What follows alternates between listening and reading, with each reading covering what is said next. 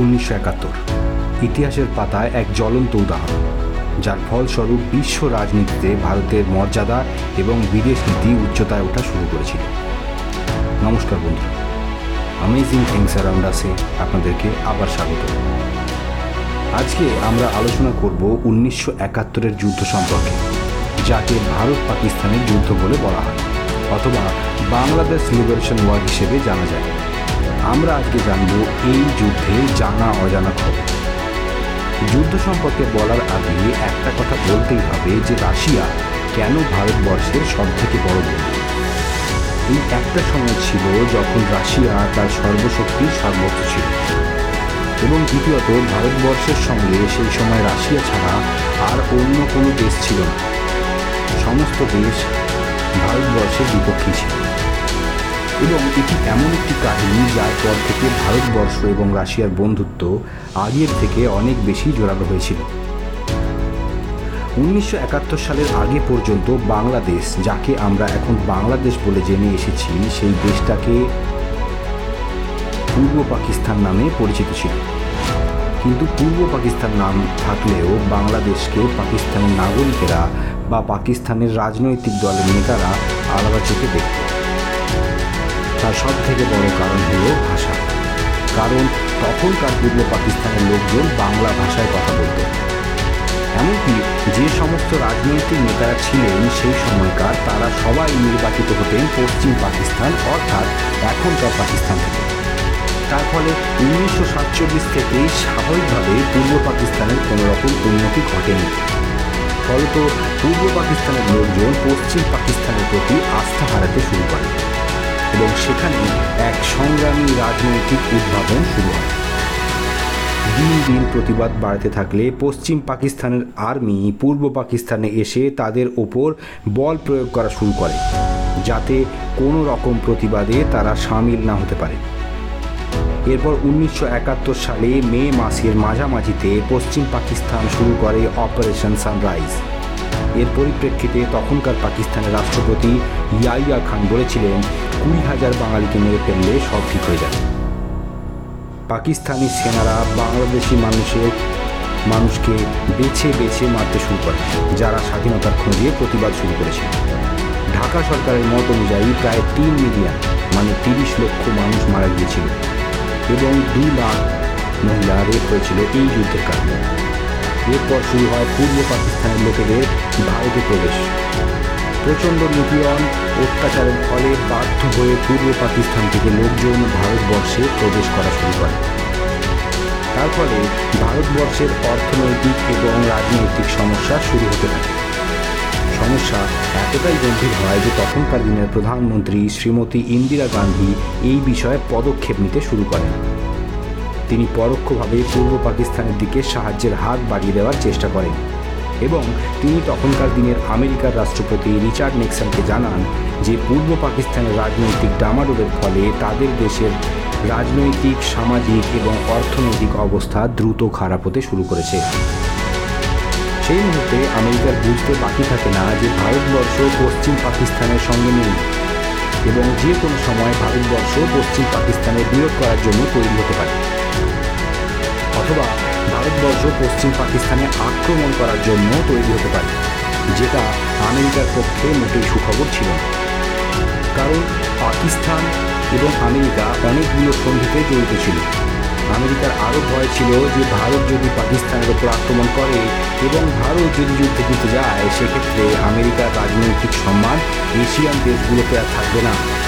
আর স্বাভাবিকভাবেই তারপর রাশিয়া, যে কিনা আমেরিকার সম্পূর্ণ প্রতিদ্বন্দ্বী ছিল, সে পুরো এশিয়ায় তার রাজনৈতিক সফলতা দামামা বাজাবে। এরপর আমেরিকার বিদেশমন্ত্রীকে আসা পাকিস্তান থেকে এক চিঠিতে জানানো হয় যে, পূর্ব পাকিস্তানে যে অসন্তোষ তৈরি হয়েছিল, পশ্চিম পাকিস্তানের রাজনৈতিক পরিস্থিতি নিয়ে, সেটিকে পশ্চিম পাকিস্তান দমন করতে সম্পূর্ণ বিফল হয়েছে। এই চিঠিতে আমেরিকা বুঝে গিয়েছিল, যুদ্ধ অবশ্যম্ভাবী আমেরিকা পরিকল্পনা অনুযায়ী চীন, ইউনাইটেড কিংডম এবং অন্যান্য দেশকেও তার সঙ্গে সামিল হওয়ার আহ্বান জানায়। কিন্তু আমেরিকা এই বিষয়ে ভারতকে কোনো রকম খবর জানায়নি। অর্থাৎ তখনকার দিনের প্রধানমন্ত্রী ইন্দিরা গান্ধী জানতেন না যে আমেরিকা পরিকল্পনা করছে ভারতকে যেন চারিদিক থেকে ঘিরে নেওয়া হয়, যাতে ভারত পাকিস্তানের ওপর আক্রমণ করতে না পারে। এরপর ইন্দিরা গান্ধী আমেরিকার সফরে গিয়ে রিচার্ড নিক্সনকে পূর্ব পাকিস্তানে হওয়া পশ্চিম পাকিস্তানের অত্যাচারকে বন্ধ করার জন্য আবেদন জানান।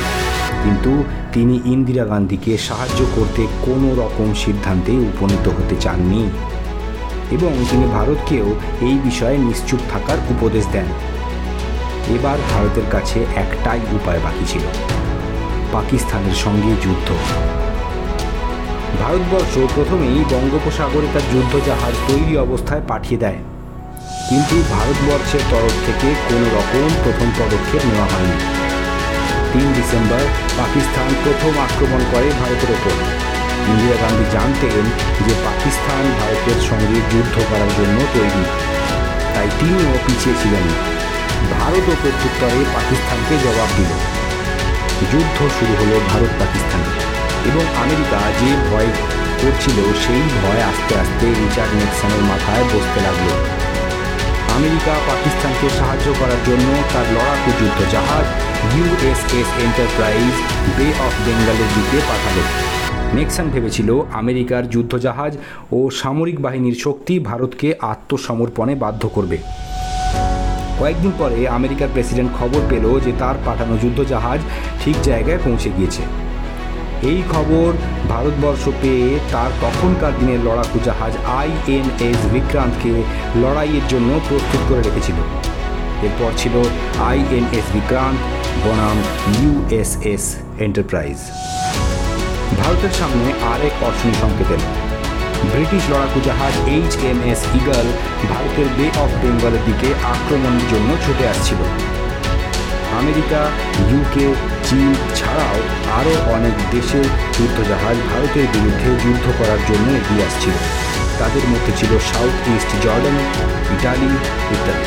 কিন্তু এত ভয়ঙ্কর খবর সত্ত্বেও তখনকার দিনের প্রধানমন্ত্রী তার ডিসিশন থেকে এক চুলো নড়েনি এবং তিনি পাকিস্তানের বিরুদ্ধে যুদ্ধ জারি রাখেন এরপরে কাহিনীতে আসে আরেক মোড়ক।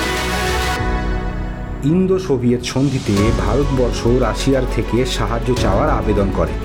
এরপর শুরু হয় রাশিয়ার যুদ্ধে অবতরণ। কোনো কিছুর কথা না ভেবে তখনকার দিনে সোভিয়েত ইউনিয়ন প্রায় অর্ধেক পৃথিবীর সামরিক শক্তির সঙ্গে যুদ্ধের জন্য তৈরি হয়ে যায়।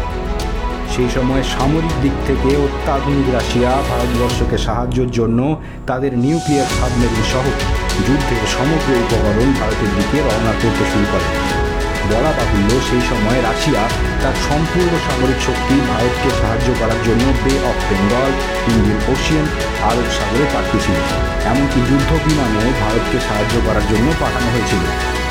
এই খবর পেয়ে এবং এই যুদ্ধের উত্তাপ দেখে ইউকে গভর্নমেন্ট আমেরিকার সঙ্গে ভারতকে করা তার আক্রমণের চিন্তা বন্ধ করে পিছু হাঁটতে শুরু করল। পড়ে থাকল আমেরিকা।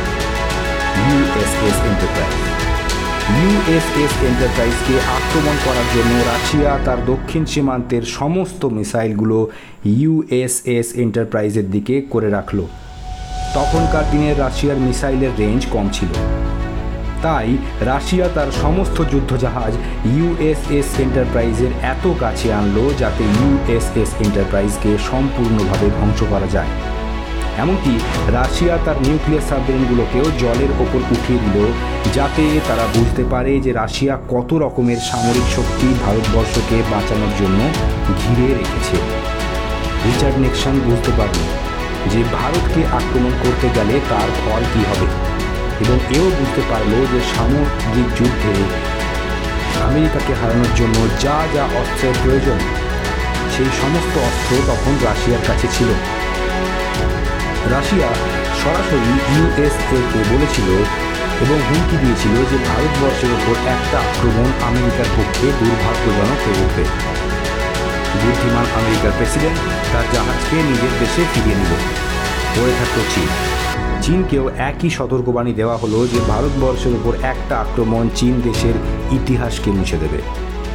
আস্তে আস্তে সমস্ত ভারত বিরোধী দেশ, বঙ্গোপসাগর, ভারত মহাসাগর এবং আরব সাগর থেকে তাদের দেশে ফিরে যেতে লাগল। এরপর প্রধানমন্ত্রী ইন্দিরা গান্ধী পাকিস্তানের ওপর ভারী মাত্রায় আক্রমণ শুরু করল এবং পূর্ব পাকিস্তানকে এক স্বাধীন রাষ্ট্র বানানোর জন্য কাজকর্ম করতে শুরু করলেন। ভারতবর্ষের এই আক্রমণ এতটাই ভয়ঙ্কর ছিল যে তখনকার দিনের ভারতবর্ষের সেনা পাকিস্তানের লাহোর পর্যন্ত গিয়ে পাকিস্তানের সেনাকে কোণঠাসা করে দিয়েছিল এবং সেই মুহূর্তে পাকিস্তানের কাছে আত্মসমর্পণ ছাড়া কোনো উপায় ছিল না। চোদ্দই ডিসেম্বর পাকিস্তানের সেনাপ্রধান এ এ কে নিয়াজি আমেরিকাকে জানায় যে পাকিস্তান আত্মসমর্পণ করতে চায়। খবরটি আমেরিকা হয়ে নিউ দিল্লি পৌঁছয় এবং ভারত পাকিস্তানের ওপর আক্রমণ করা বন্ধ করে দেয়। সাতানব্বই হাজার পাকিস্তানি সেনা সেই সময় আত্মসমর্পণ করেছিল।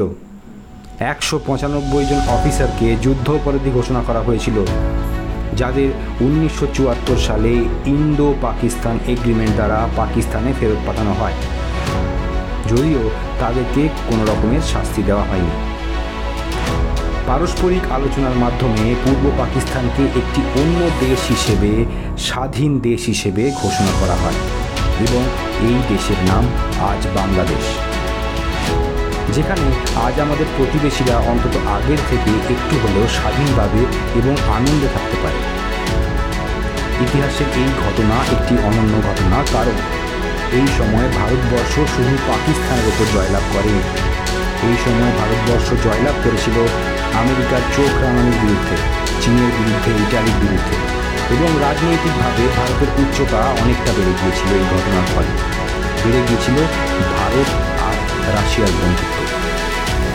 এইরকম অনেক ইন্টারেস্টিং ঘটনা জানার জন্য আমার এই পড পডকাস্টটিকে ফলো করুন এবং যদি এই কাহিনী ভালো লেগে থাকে বা এই ঘটনা ভালো লেগে থাকে, তো এই পডকাস্টটিতে রেটিং করতে ভুলবেন না। Thank you very much